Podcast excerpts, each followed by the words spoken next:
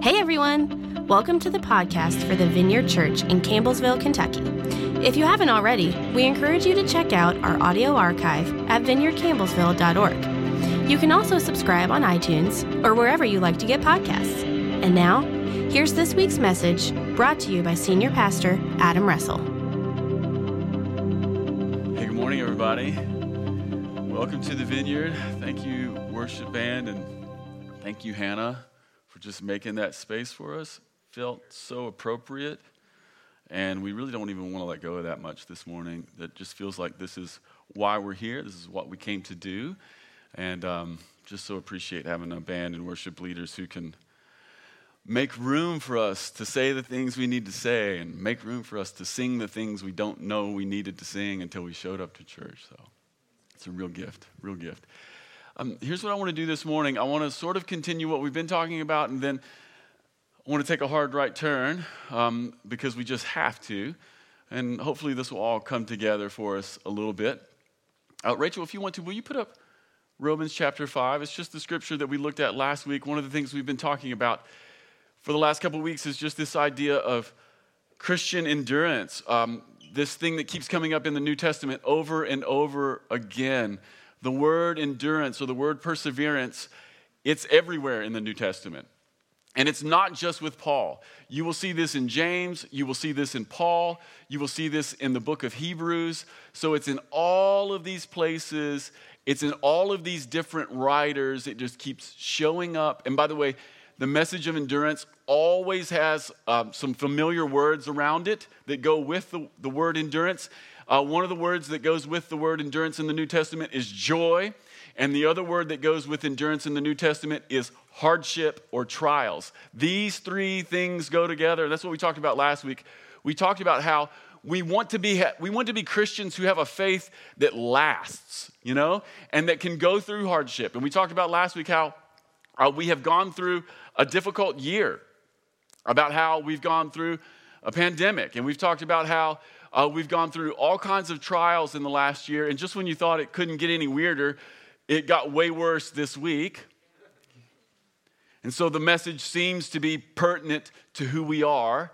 Uh, how do you maintain a faith in hardship?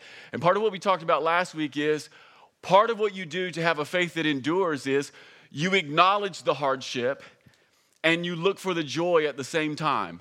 So Christianity doesn't mean, or Christianity doesn't require that you go through hardship and pretend like life is not hard.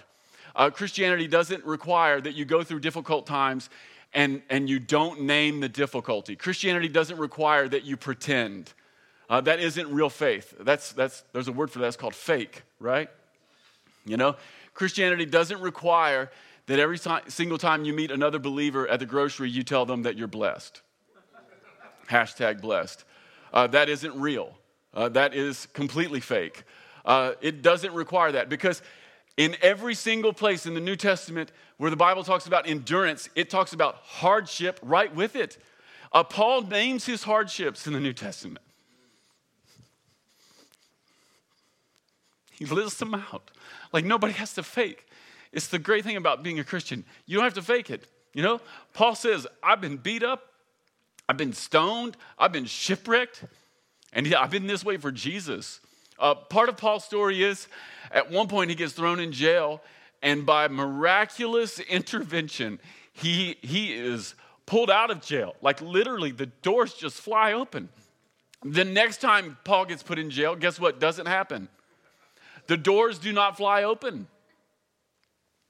You know, it's like, this is it, y'all. Like, and at the same time, biblical faith and biblical enduring Christianity has this thing in it that calls us to look for the gold in the middle of the hardship.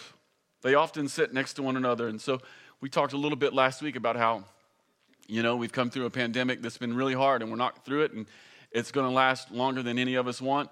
And there's been all kinds of hardship. People have closed businesses. People have had to rethink things. People have had to rethink what they rethought. Uh, people have had to keep innovating. Uh, everything's gotten more complicated. And at the same time, how many of us acknowledge that there was a lot of good stuff that happened last year? You know? And so, if you can put those things together, what you'll end up with is a faith that endures. If you give in to denial on either side, you will end up with a warped faith that will cause you to at some point leave Jesus. So we put them together. And so this was the scripture we looked at last week, and I want to start here. This is Romans chapter 5, verse 3. Paul says this We can rejoice too when we run into problems and trials, for, when they, for we know they help us develop endurance. And endurance develops strength of character, and character strengthens our confident hope of salvation. We'll just stop there. What a word for us in these moments. What a word. But here's one of the things that I've been thinking about this week. I've been thinking about if you want to have endurance, if you want to have endurance, you have to train for it. In order to endure in anything, it usually requires training. Isn't that right? Think about running. If you wanted to become an endurance runner and run a marathon, it would be wise to train. Amazing insight this morning here at the vineyard. If you want to run a marathon, you have to train. But here's what I've been thinking about specifically this week the training has to be specific to the goal. This is actually where it gets really important. And when it comes to marathons, here's what you do first, you run a little bit. You don't wake up one day with the goal of running marathons and then go run a marathon. You'll die. Or at least you'll think you're going to die.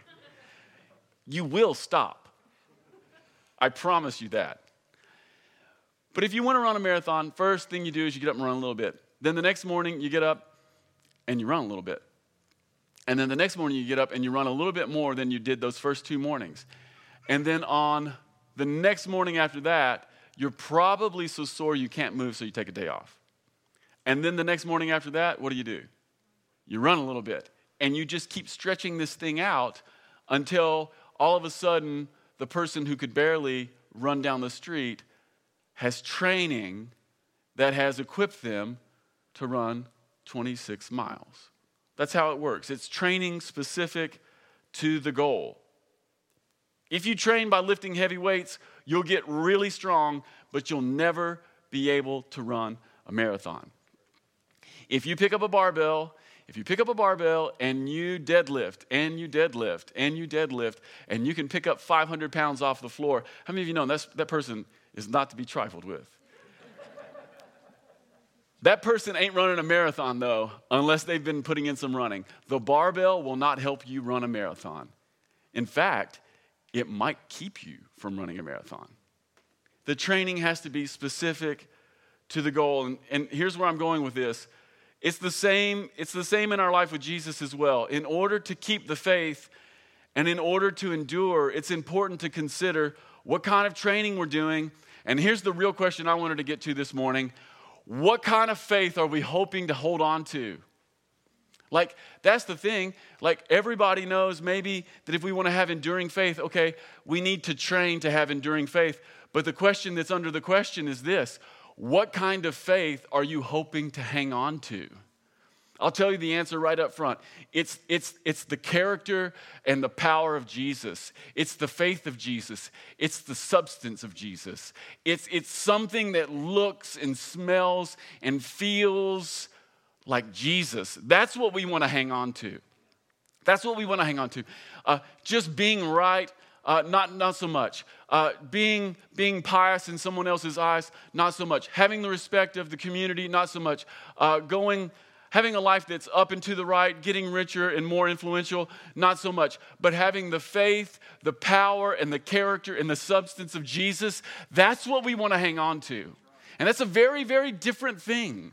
That's a very different thing. Uh, it takes it takes it actually being a goal. And I would hope that in this house, anyway, that this would be one of our goals to be people who look like Jesus and then through all circumstances of our life, keep on looking like Jesus, feeling like Jesus, smelling like Jesus, acting like Jesus, having the atmosphere of Jesus around us.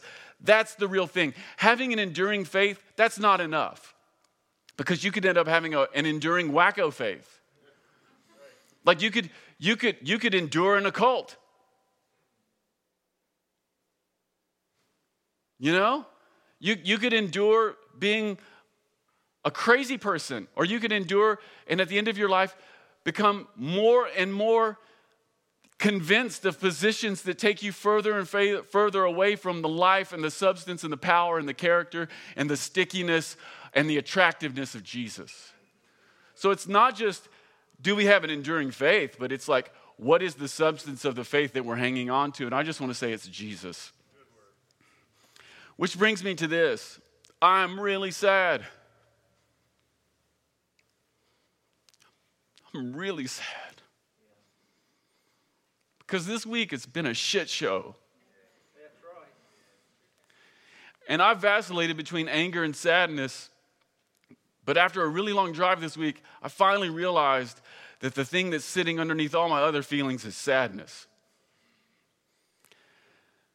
I mean, everybody in the room knows that on Wednesday the, the, the Capitol exploded. People protesting the election broke into the Capitol in an attempt to stop the election from being certified. And I just want you to know right now, I am not sad because the election did not go my way. Like, how juvenile. You know? I am not sad because the election did not go my way. I'm sad, I'm sad because violence is so unbecoming. And I'm sad because five people lost their life. Five people. Five people lost their life. I'm sad because so many people went to such extreme measures, and I'm sad because they did so because they believed lies. And here's the reason I'm mostly sad I'm mostly sad because so many of the people were Christians. I want to put up three pictures for us this morning. Rachel, your choice.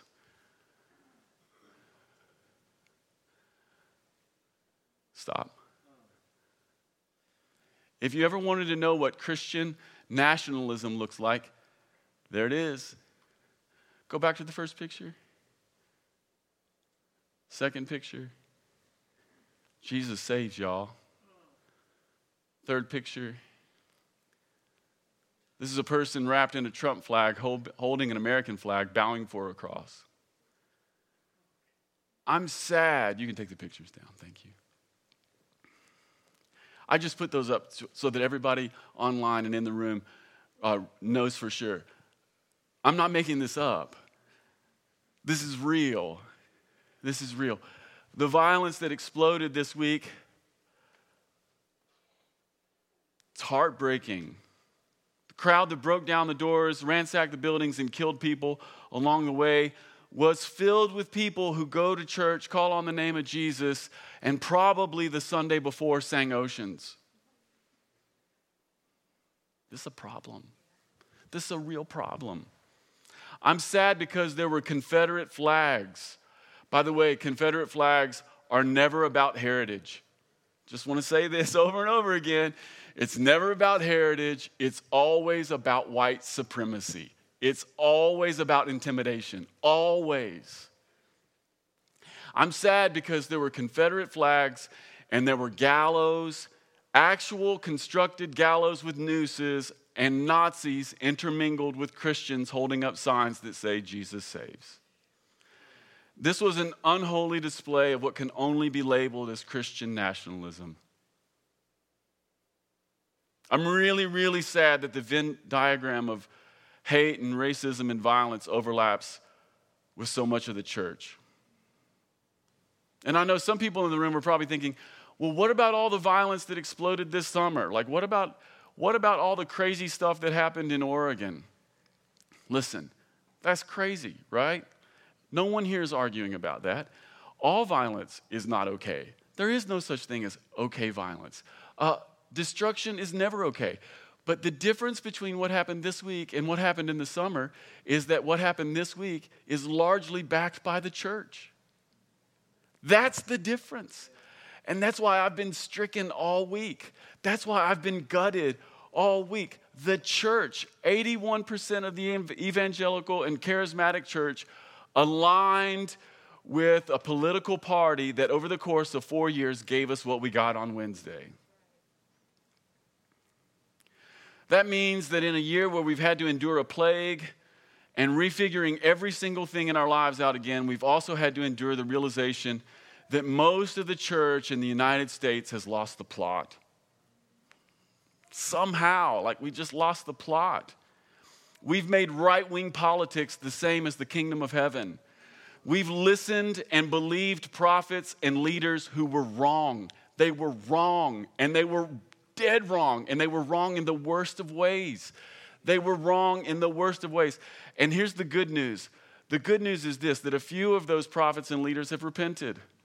Good for them. Good for them. But here's what I yet haven't seen I haven't seen them say why they got it wrong. That's the next thing that has to be said. Not just I got it wrong, but why I got it wrong.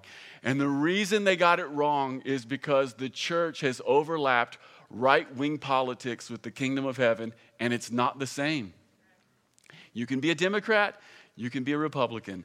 The vineyard has always been a purple church, not just because we have purple chairs, but because we have people who live in both extremes. And here's the thing I'm happy about that. I pray that we're always a purple church, that we're never a red or a blue church, that we're a purple church.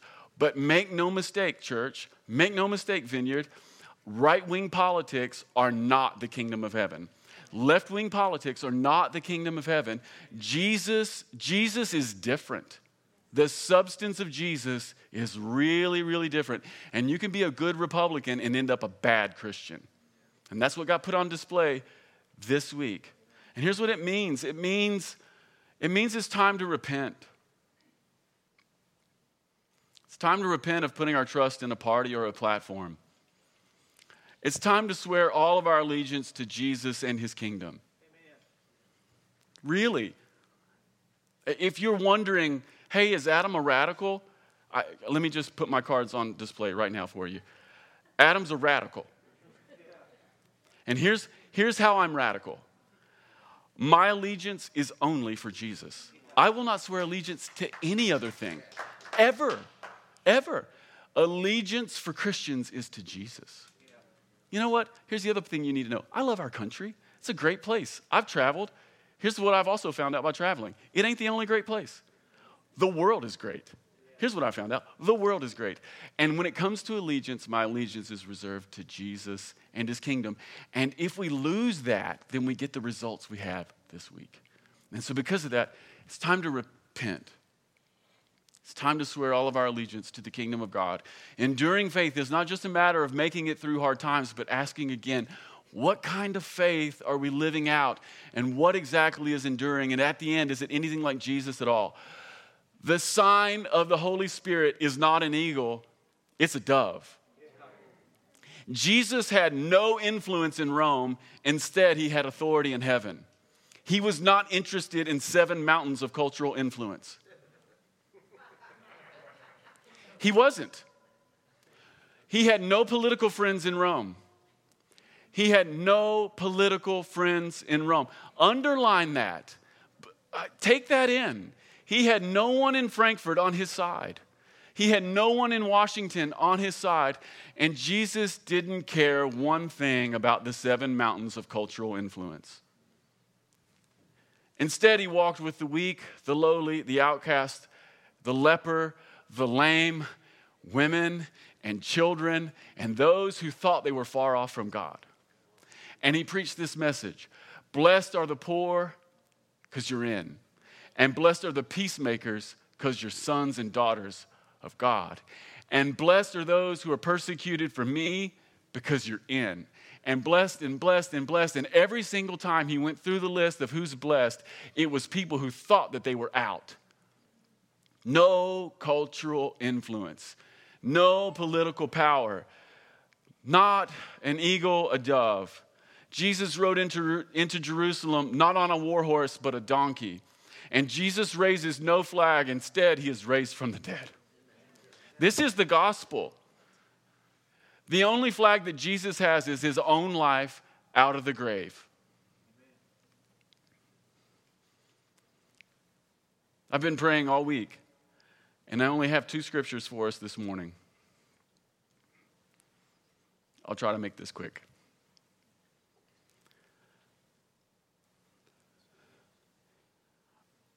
Want to read a couple scriptures, and I, I just want to ask you to notice these two things. Notice what Jesus is saying, let go of. And I want you to notice what Jesus is saying to lay hold of. It's very important. Matthew chapter 26. Thanks, Rachel. This is when Jesus is about to get arrested. He's been betrayed by Judas. Jesus says this So Judas came straight to Jesus. Greetings, Rabbi, he exclaimed, and gave him the kiss. By the way, people love making money off Jesus. Jesus said, My friend, go ahead and do what you have come for. Then the others grabbed Jesus and arrested him, the others being like the temple priests and the Roman authority. But one of the men with Jesus pulled out his sword. Who is that man? Peter. We know this from Luke and from John that the man is Peter. But one of the men with Jesus pulled out his sword and he struck the high priest's slave, slashing off his ear. The high priest's slave, his name was Malchus. Look at what Jesus says. He says to Peter, Put away your sword. Those who use the sword will die by the sword. Don't you realize that I could ask my Father for thousands of angels to protect us and he would send them instantly? What is Jesus saying, let go of? Now let's look at what Jesus says to lay hold of. Jesus again with his disciples. Then Jesus said to his disciples, If any of you wants to be my follower, you must turn from your selfish ways. You must take up your cross and follow me. If you try to hang on to your life, you'll lose it. But if you give up your life for my sake, you'll save it.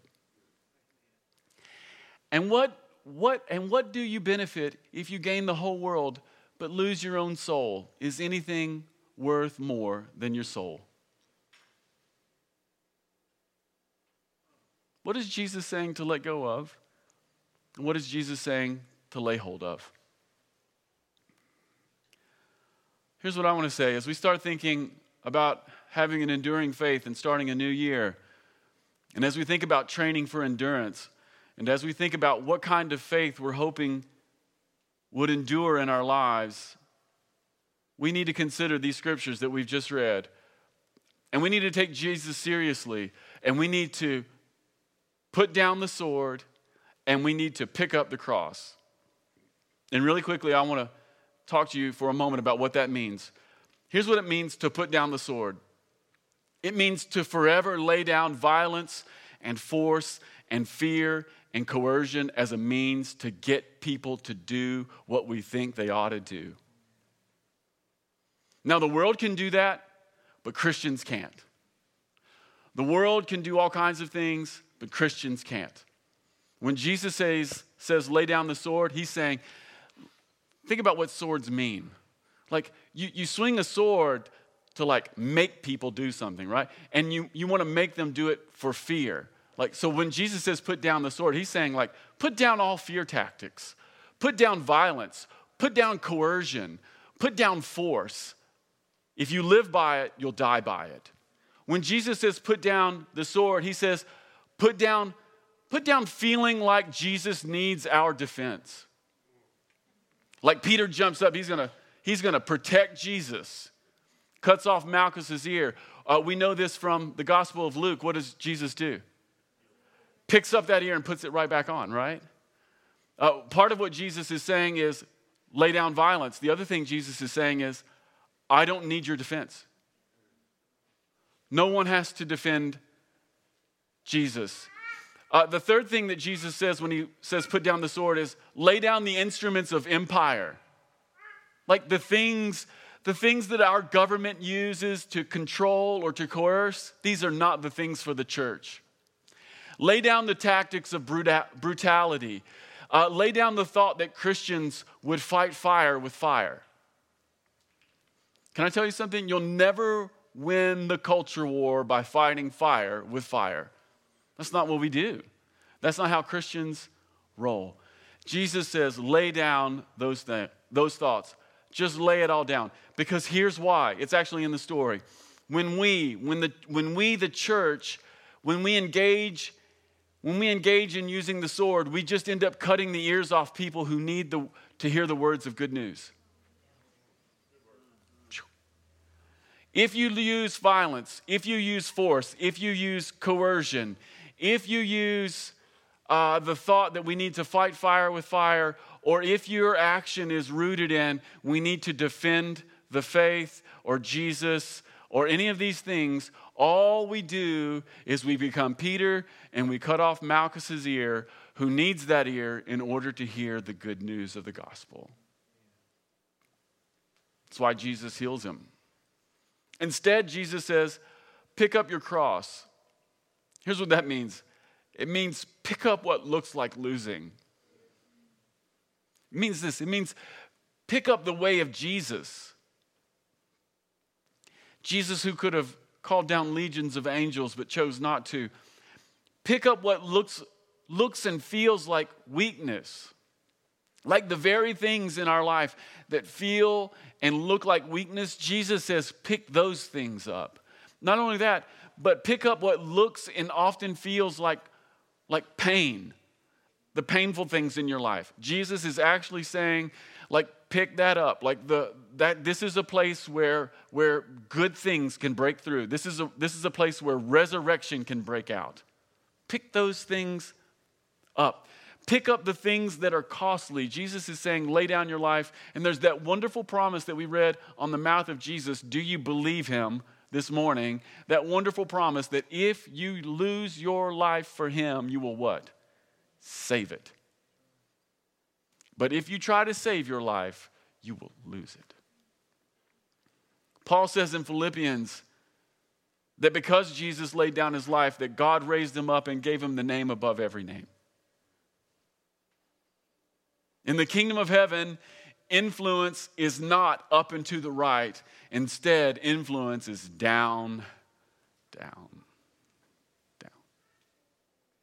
And here's what that means in this modern world this isn't a total list, here's just a few. You could add some to it later. If you want influence in the kingdom of heaven, if you want to pick up your cross, if you want to lose your life and thereby save it, if you want to pick up things that look or feel weak or sometimes are painful, here are some ways that we can do that. Number one, if you make time for children in your life in any way, that doesn't seem obvious, but it was really important. I've, I've been so struck by the, in the Gospels that like uh, children are attracted to Jesus, and the disciples, they want what? Oh, get those kids away from Jesus, right? He's got important things to do. But Jesus says, oh, you got to let them come to me. One way that you can actually pick up your cross in your own life is to make room for children. And I know we oftentimes think that, like, this world has made a lot of children. You'll even hear some people say that the world's made too much of children. I just want to tell you that according to the kingdom of heaven, we haven't made yet enough of children. And, and one of the places that, that people uh, oftentimes feel uh, the, the most excluded are, are in, in terms of like children. The, the most abused people in our society oftentimes are the, are, are, the weakest. And the weakest among us are almost always the really old and the really young. Like if you want to pick up your cross, if you want to, if you want to do something with your wife, life that feels weak but is actually the way of Jesus, make room for children in any way. And this is why, this is why school teachers are doing something so much bigger than anyone knows. Like this is a very big deal. Like our, our city is filled with children who do not have homes that are okay. And, you know, if they can go to a classroom where there's a teacher who will not just educate them, but make a space that's like safe and where it's like people are affirmed and, and loved and they can feel the father heart of God. I just want to tell you, like, that's not a that's not a small thing. We could actually like enter into the kingdom of heaven, and that's way more valuable than like having the ear of a president.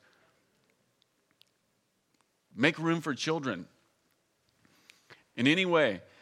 Uh, here's the second way that you can pick up your cross and live for other people.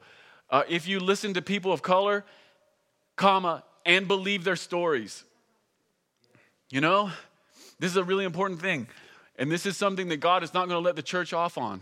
This is something that, that is happening this year in America. It's going to keep happening, and we need to welcome we need to welcome these stories. We need to welcome these relationships, but God is dealing with America's original sin, which is racism.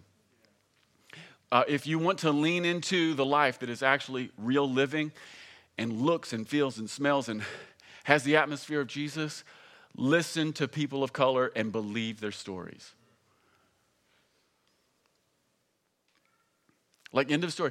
Like, talk to your friends who are people of color and just, just listen for what they're saying and begin to believe them.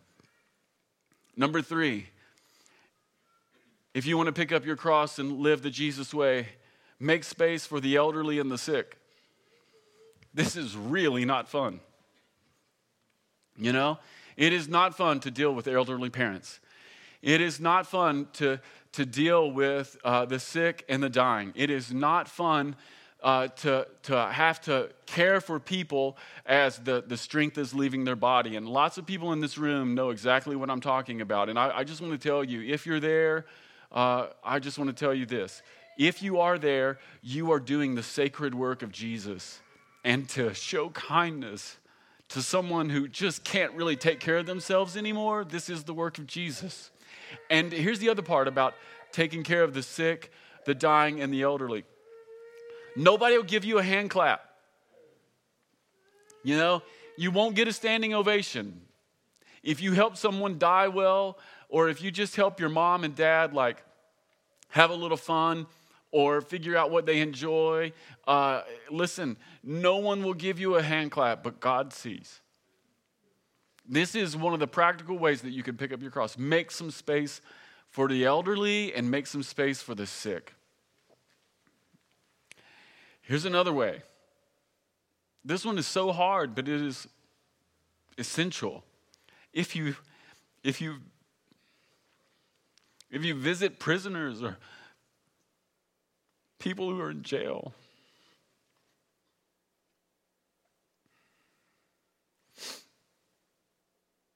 And I'll just confess, I haven't done that enough. But I've done it a few times, and every time there's something in the jail that's haunting.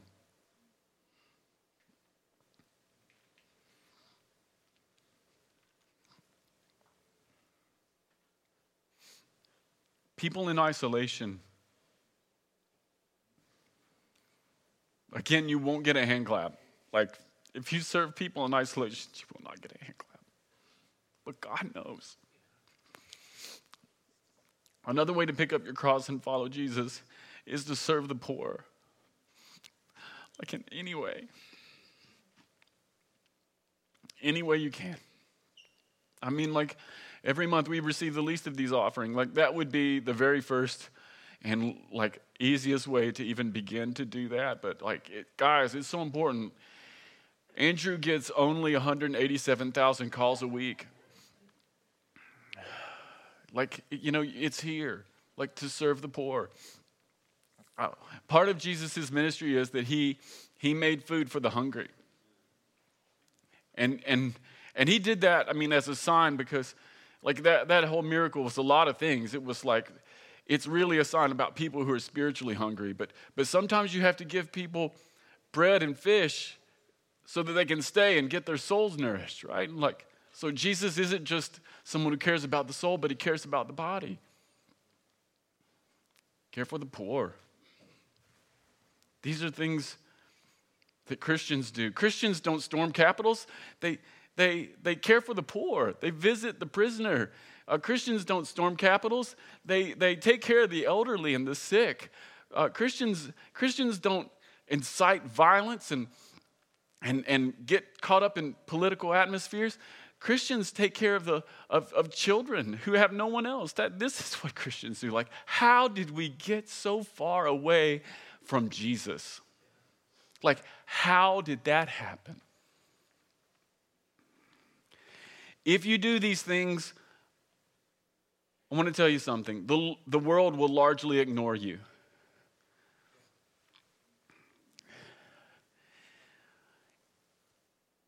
But you will be great in the kingdom of heaven. Great. You will be great in the kingdom of heaven. The things that the world ignores will make you great in the kingdom of heaven. Now, I want to share some good news for you this morning. The good news is this we can all change our minds. Everybody can change their minds. No one has to leave the room thinking and believing what they did before they came in. No one has to leave here today exactly the same. Uh, this is the brilliant and beautiful part of being a Christian. Like Christians, Christians become Christians by changing their mind. By the way, there's a word for that. It's called repentance, right? I want to put one more scripture on the screen for us this morning.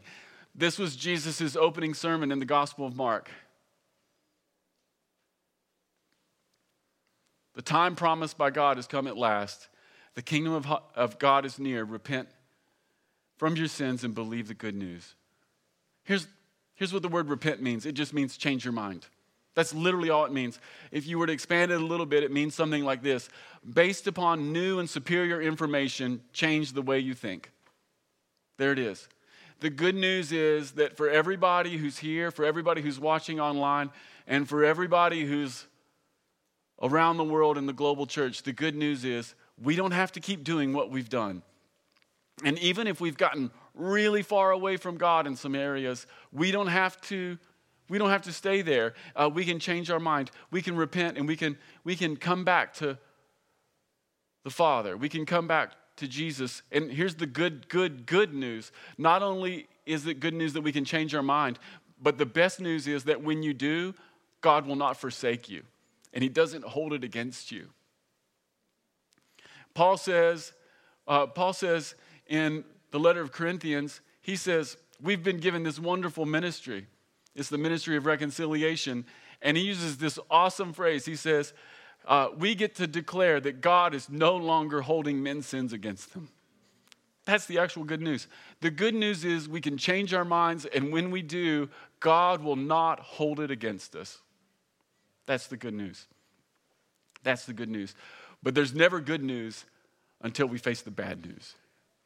And so that's what today is, and that's what it's been about. And that's why there's actually an opportunity for freedom here for us. So, Lord, would you help us? Lord, would you help us? Lord, we don't want to just have an enduring faith that ends up looking nothing like you. We want to be like Jesus. We want to be like Jesus. God, we don't want to just be transformed into good Democrats or good Republicans. We want to be like Jesus. We want to be like the Son of God who lays down his life. God, we don't want to be like Peter who uses a sword. We want to be like Jesus who heals ears. Would you help us? Would you help us? Hannah, Matt, the band, why don't you guys come up? We, we need to end with some singing. I've cried too much.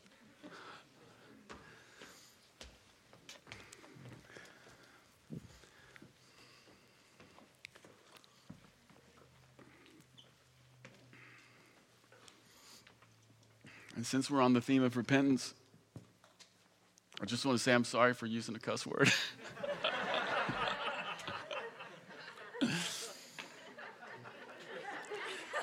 I actually am sorry.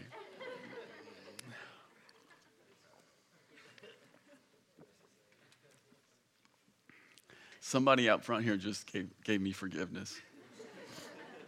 Absolution is mine.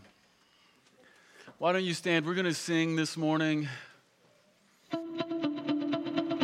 Thanks again for stopping by the podcast of the Vineyard Church in Campbellsville, Kentucky.